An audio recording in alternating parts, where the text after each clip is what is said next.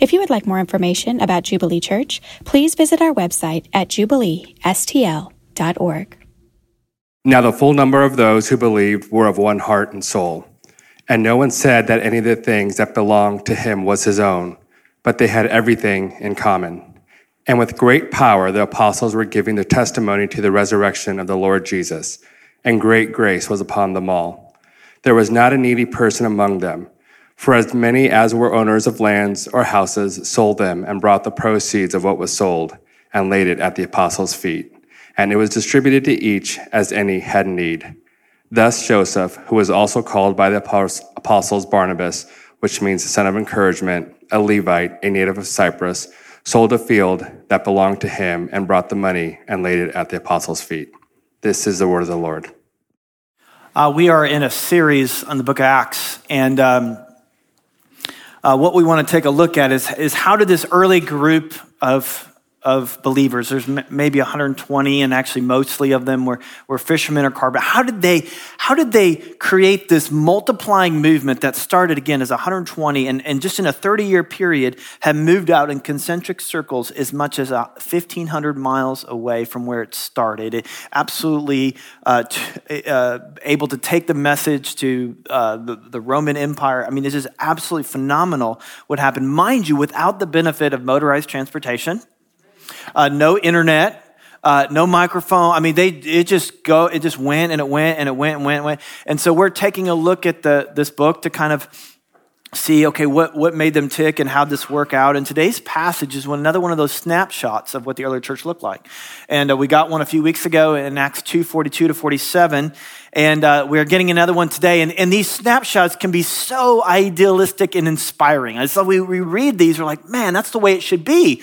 And then you're like, hey, you want to go do that? We're like, eh, I don't, oh, it seems kind of crazy to live like that. I mean, you're talking about common property, you're talking about, you know, selling possessions, plot of land. I mean, like, it's great to do charity and all, but this is, this is, wow. I mean, this really kind of cuts against, you know, my American individualistic right kind of deal. And so I, I, don't know. And so it seems crazy. And so what I want to do today is to say, look, it's not crazy actually to live this way. And you might find, you might find that at the end that you may say it may be crazy not to live this way. Maybe not, but it's possible. So what I want to do is I want to talk about how do, were they able to live this life? What motivated them to want to live this life? Why did they live this way? And, and how do they do it? And I'm just going to go ahead and tell you just in case some of you not off because it was, you know, an early morning, whatever. I'm gonna go ahead and tell you. The reason why they were able to live this way is because they had an experience of the grace of God. That's it. They had, they had an experience of the grace of God. Grace changes people, right? It just seems like such a mild mannered word, but it transforms people. The Apostle Paul, one of the early leaders um, in the church, he wrote a bunch of letters we call epistles to, to the churches.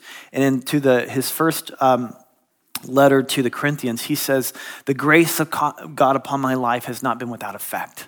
It's caused me to live a certain way, it's transformed me. And it's transformed specifically how this, these early group, how they viewed money and how they viewed giving. And as you experience the grace of God, fact, one of the ways you know how the, the, the depth of how you experience God f- works itself out in how you view money and how you view giving. And, it, and we see it change, it change their view of giving in three different ways. It changed their posture toward giving. It, trade the, it, it, changed their procedure of giving and it changed their perspective. So we're going to look at their posture uh, toward giving. Verse 32, uh, we see that says, Nobody saw um, any possessions as their own they no longer saw what they had in their possession as their own. And just, they did have possessions, right? There, were, there was ownership in the sense of legal ownership, but they didn't view it ultimately or in, intrinsically as being there. They, they saw it all coming from God. And when grace comes upon you, says, great grace came upon them it had this view. They changed their attitude. They changed their posture toward giving, which again is not the, the, way that we naturally think. In fact, one of the first words, and I would say it's the first word that you learn on your own, is mine. Now, you may say daddy or mommy first, but that was coerced, right? I mean, your, your parents interrogated you. You, you say daddy, say, I mean, you, they, but mine, man, you get that on your own. No one taught you that word. all like you put something in um, a child's possession, and then you just take it away, and that's how they learn that word.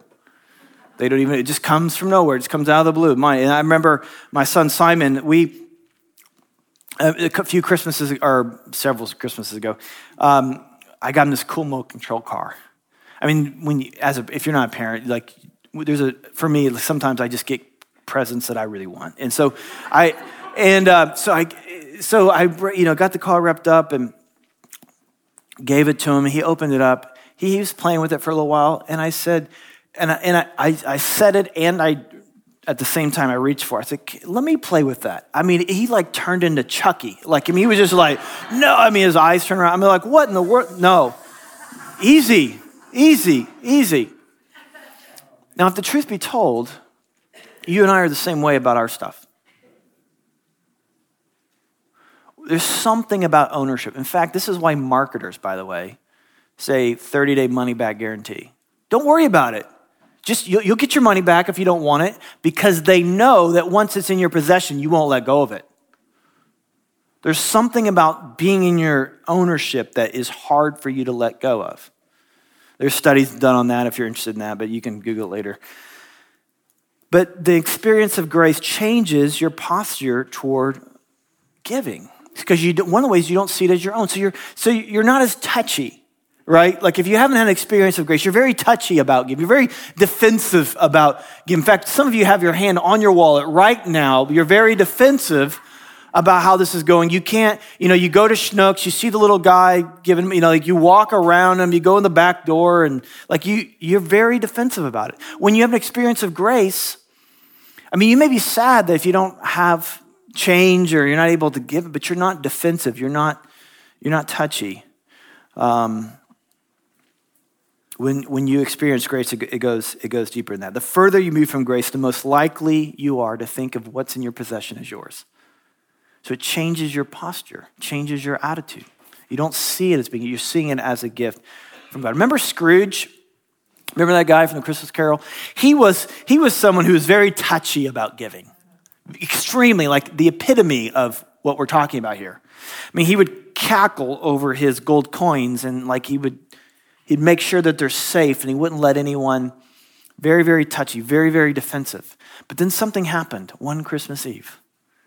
And he was taken by the spirits, and uh, he was able to see uh, what a, a mess he's made of his life and his greed and his doom. And he sees his life after death. He sees the misery in other people and sees the misery of himself through his greed. He sees his grave. He sees his wasted life, and then he falls into the grave, but then he wakes up on Christmas morning. And he realizes that he wasn't actually dead, he was alive. He realizes he didn't lose his money, he still has it. He realizes that even though he, he hasn't treated people well, there's still a chance.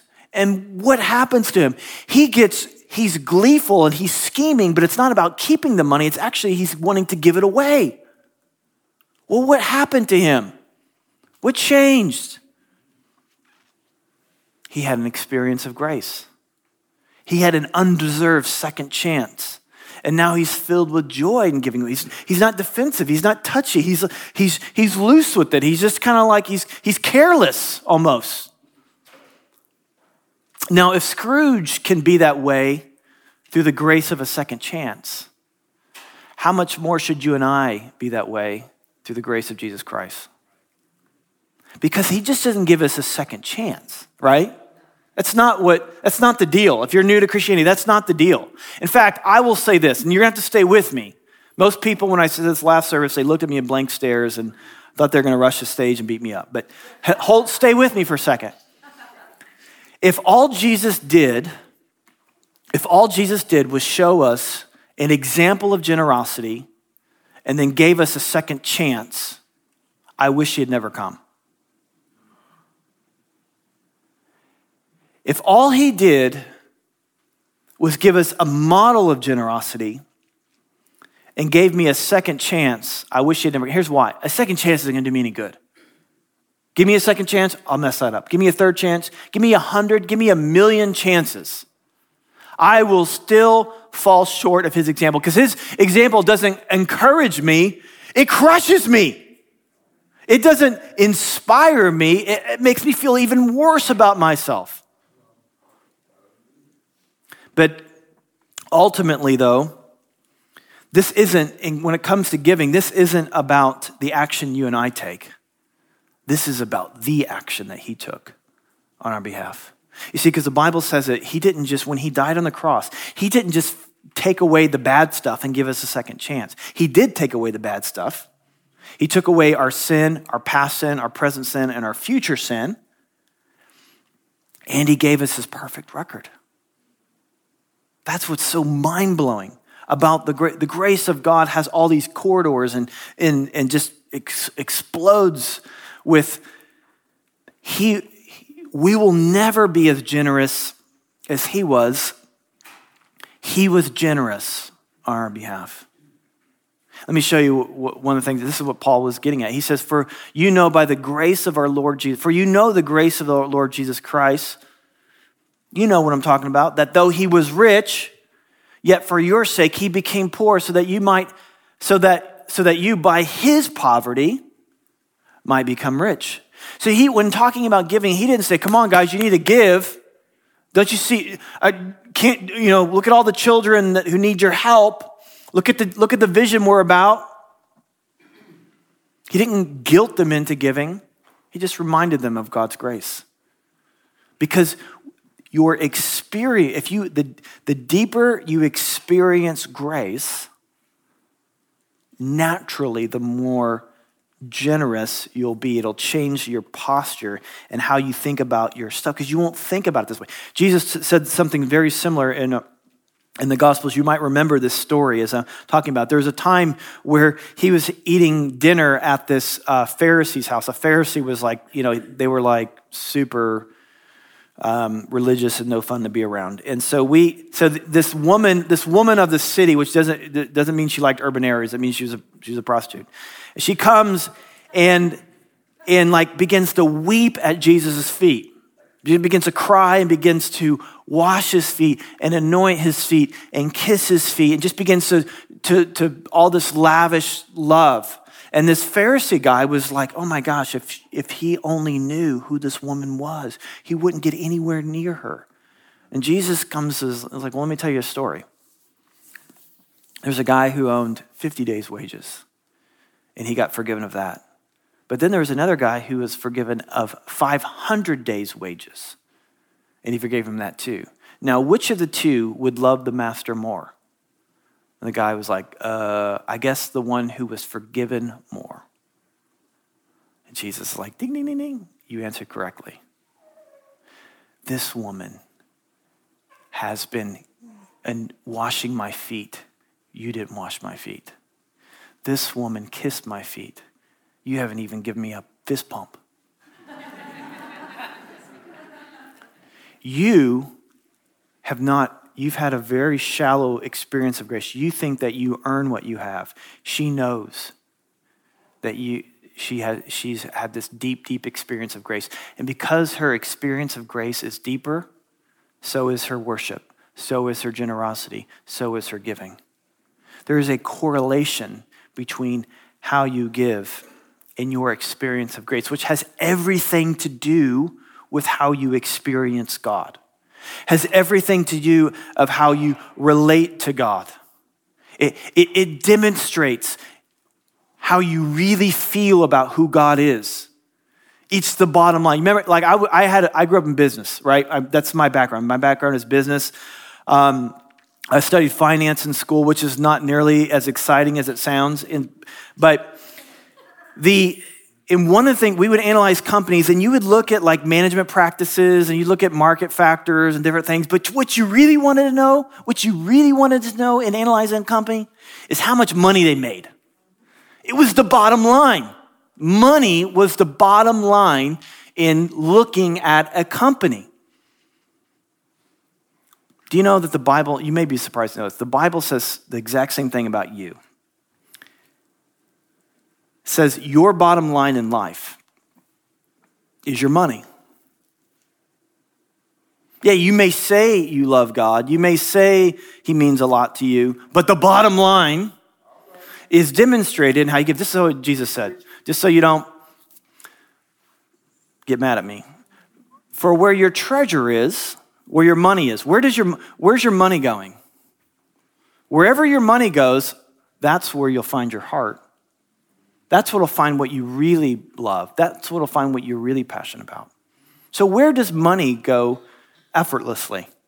Like no one has to like challenge you to give like it could be in a house, it could be in a car, it could be in clothes, it could be in a lot of different things.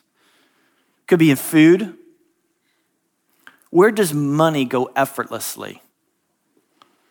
That's where your heart is. That's your bottom line. That's why Jesus, when you know he's talking, might remember that story when he was talking to the rich young ruler.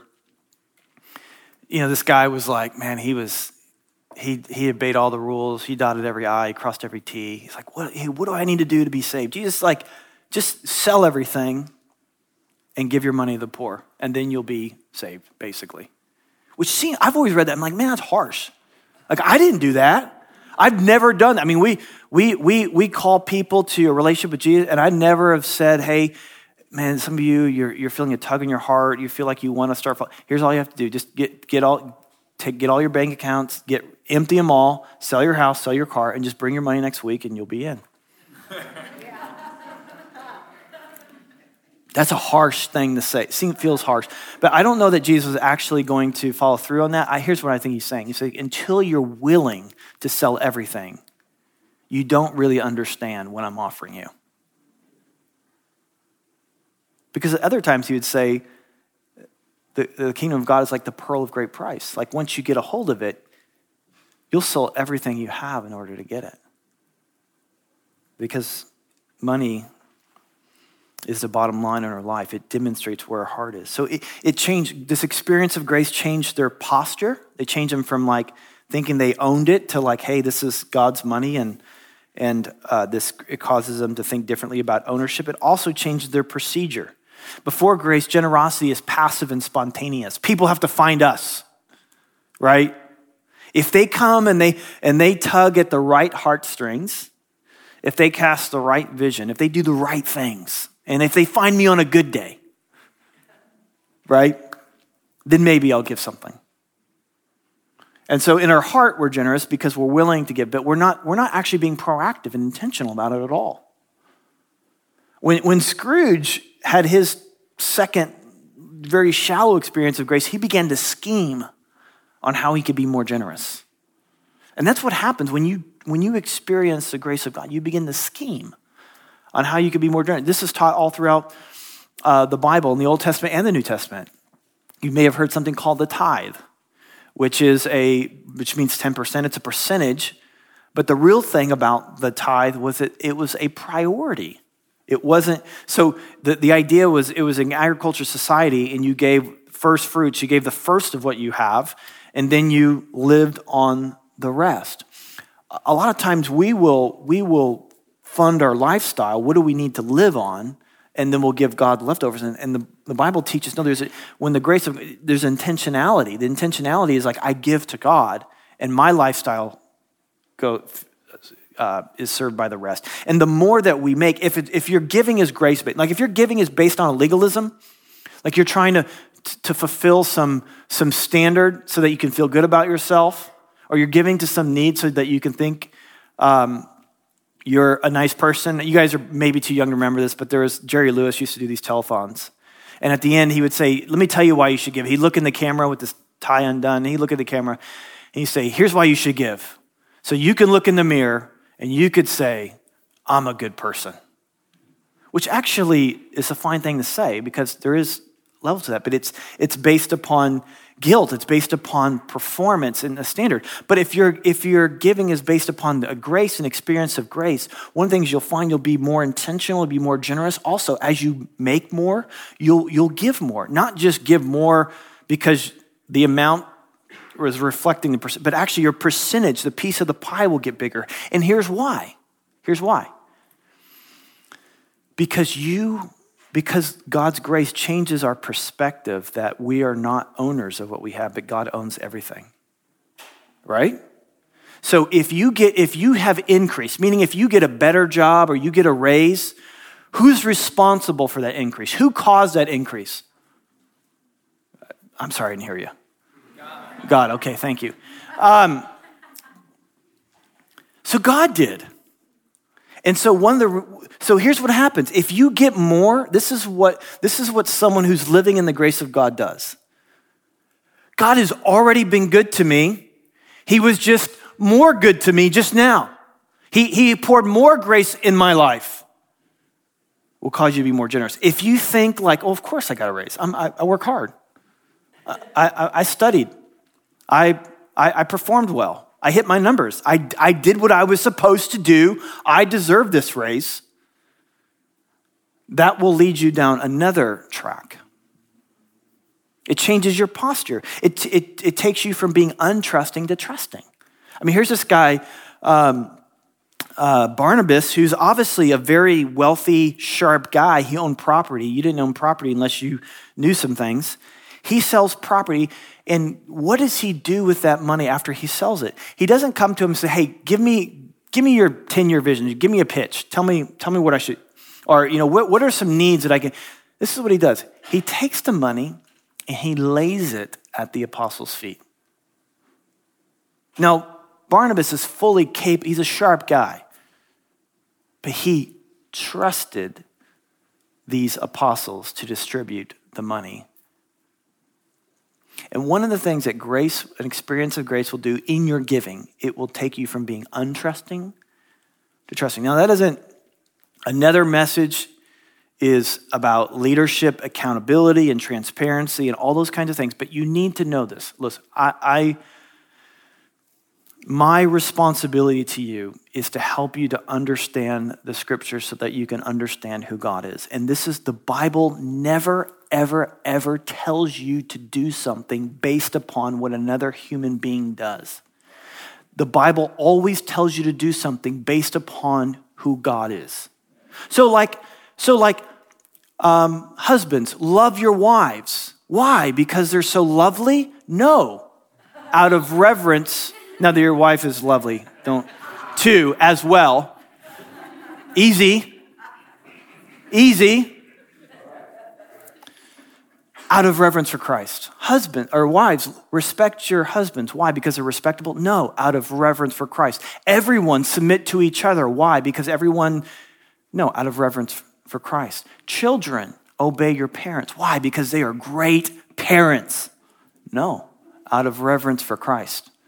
Employees, be amazing employees. Why? Because you have a great boss? No, out of reverence for Christ. Obey the government. Why?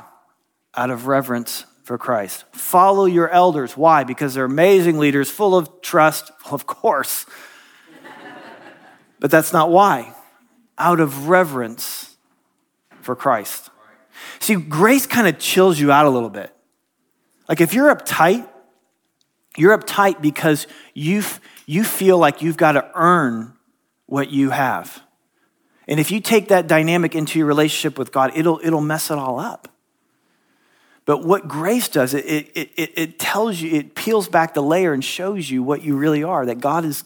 God is in, he's a big God. He's in control and he's loved us so much that when we messed up, he came down and he died in our place. And now he who did not spare his all, his own son, will he not give us all things?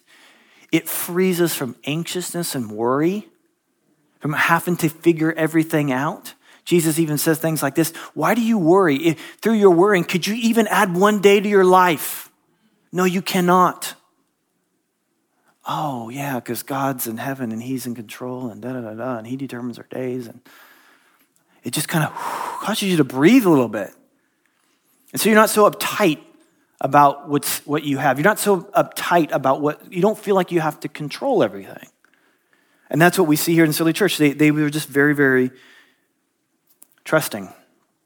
Changes your posture, change your procedure. Finally, it changes your uh, perspective. Uh, you, we read about this in other passages, but this church was in Jerusalem, right? And uh, there was another a letter. We don't know who wrote it. It's called Hebrews. It's written to this church. And as this early church, as this church went on, and we're going to read about this in Acts 2, they came against a lot of persecution. And, um, and, and there's a passage in Hebrews 10, you can read about this later, Hebrews 10, 32 to 35. They, they, uh, they, the early church found themselves in a conundrum because part, some of them, half of them maybe, went to prison for being a Christian. And so they were thrown in prison. Now, when you were thrown in prison, it's not as wasn't as nice as it is now. And I'm not saying prison's nice, but like you were you were put in a situation to where you depended upon your friends for things like food, water, medical attention. If you didn't have friends, then you just died in prison of your medical need or, or dehydration or whatever came first.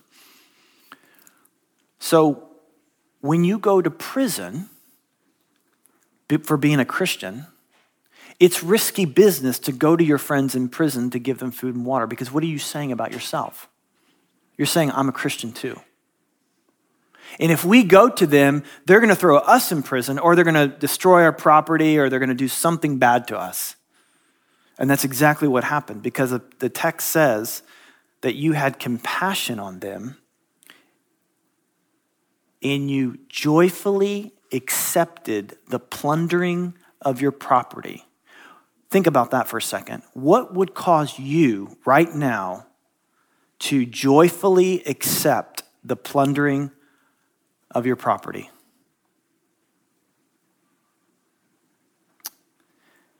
For you knew that you had a better possession and an abiding one, one that was going to last forever. They had an eternal perspective. Now, I'm going to show you an illustration with a rope. And um, I need a volunteer, please. No, I'm just kidding. You don't. But um, I, this is not an illustration that I came up with. I got this from a a famous pastor named Francis Chan. He's not actually famous, he's just Christian famous. But he did, this is where I got this illustration. And so the first thing you have to do is you have to imagine with me. You got to, can you use your imagination a little bit? Can you do that? Okay, thank you. So imagine, first of all, you got to imagine this rope goes on forever. It doesn't, it ends right there with Dan. Everybody say hi to Dan. Hi, Dan. Uh, it ends over there with Dan. But imagine this rope lasted forever. Now, this rope, the other thing you got to imagine, this rope is a timeline. It's a timeline of your existence that what goes on forever, right? This this red part right there represents the few years that you have on earth. Okay? Now, what blows my mind is that most of us think and strategize and stress over that part and like give nothing to this part like this thing that just keeps going and go, we give nothing to but we really we think we know if i if i study really hard right here then then right here i can have this this this and this and if i do things even better then in this life you know i'll be able to vacation i'll be able to i'll be able to live in this kind of house this car this kind of not thinking anything about this. Now the early church, when faced with, do I want to be comfortable in this life, I think Jesus said once, that if I give up homes and mothers and brothers and sisters and husbands and spouses, and that in the life to come, he's going to give it all back a hundredfold. I will joyfully accept the plundering of my property because I know I have a better possession and abiding one. Now, let me ask you a question Who's crazy? The one who focuses all of their energy and all of their time on this, are the one who focuses their time and energy on this? When you experience grace, this is what happens to you.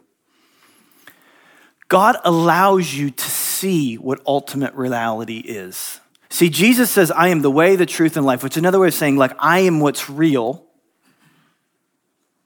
And when you connect with me, you connect with ultimate reality. You see things for how they are. And when you experience the grace of God, you begin to see that you don't own anything. You can't even, you can't even, you can't even add a day to your life. See, Jesus also told a parable about the rich fool. And the rich fool was someone who said, he, he did really well with his job, and he's like, I got all this grain, what am I gonna do with it? I gotta build bigger barns and bigger barns and bigger barns. And one day, this, this guy said, Hey, you have ample goods for yourself. Eat, drink, and be merry. And God says, You fool. Why was he a fool? Because he was rich toward himself, but he didn't think anything about this.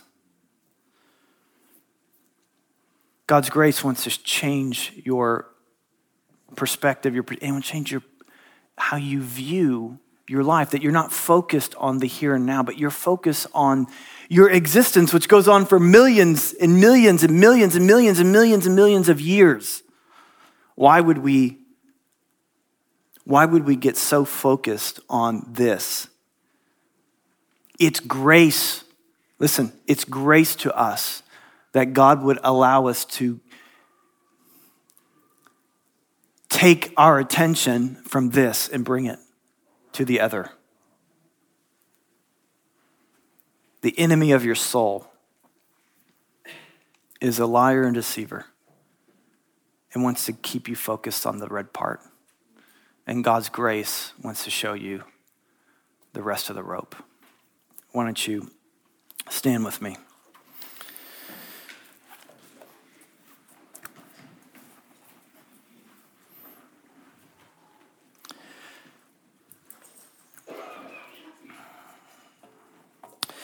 It could be that you found this sermon to be very irritating.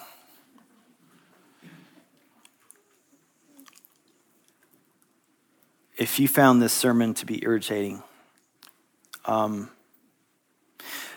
the, the action for you isn't to um, give more. Actually, that's not the point of the message. The point of the message isn't that you would give more. The point of the message is that you would have a deeper experience of the grace of God. And that your, your irritation and defensiveness over a topic like this would just reveal to you that there are deeper waters to swim in, that you've been over in the shallow pool. See, even when I say that, if you think this way, you're probably feeling condemned, which is the cycle that legalism plays with our mind. Because we, if you're defensive and irritated, it's because you think that you have to earn something in your life, that you have to make something of yourself, that you have to do something to earn acceptance and favor and security. And anytime anyone comes along and says that you're not meeting that standard, it causes you to be wrecked inside. See what grace comes along and says, look, you'll never hit that standard. You could give all your money away to the poor, and you still wouldn't hit the standard. Jesus would say, Look, it's not about you achieving and performing and doing, it's about what I've done for you. And when we come to these places, God's grace it reveals to us that there's something clogged in our heart. There's something where we've where we've gone off track. We started well. We started with, oh my gosh, I'm, I'm a sinner. Jesus, I need you. I, I want to repent from my life of sin and I want to turn to you. And there are times where we just get away from God's grace and we get back into thinking that we have to earn something. And we find messages so on money so irritating, I think, because it really gets to the bottom line. And it makes us feel bad. I don't want to make you feel bad. God doesn't want to make you feel bad. He wants you to experience His goodness and grace. So can we just look to him? Say, just confess that maybe we don't, maybe we haven't experienced God like we thought we had. Maybe we're not even, maybe we haven't even received him. Maybe we've just gone to church and done Christian things, but actually haven't received his grace ever. It's always been about doing, it's always about what we do. But Christianity isn't about what we do, it's about what he has done for us. It's about receiving. It's not about giving. We, we receive. For God so loved the world that He gave. We receive. He's the giver. We're the receiver. He owns everything. He doesn't need money from us. If I was hungry, he says in the Psalms, I wouldn't come to you. I own the cattle on a thousand hills. But he wants to, sh- he wants to give us something in our life practical to demonstrate where our heart really is. Is our heart with Him? Is our heart with something else? And money is the bottom line. The way we, our attitude toward giving is the bottom line of how we view God. And please don't feel condemned by that. The point isn't to guilt you, the point is to help you to see, oh God, I need you. I need to experience you in way I need to experience you in a deeper way. I've just been in, I've just I've been swimming in shallow waters, and there's so much more for you have for us. Jesus, we just thank you that your response to our rebellion was to die in our place. And you paid for our sin. And you give us your perfect record. God, I just pray for my brothers and sisters here today that we would have a deeper experience of your grace.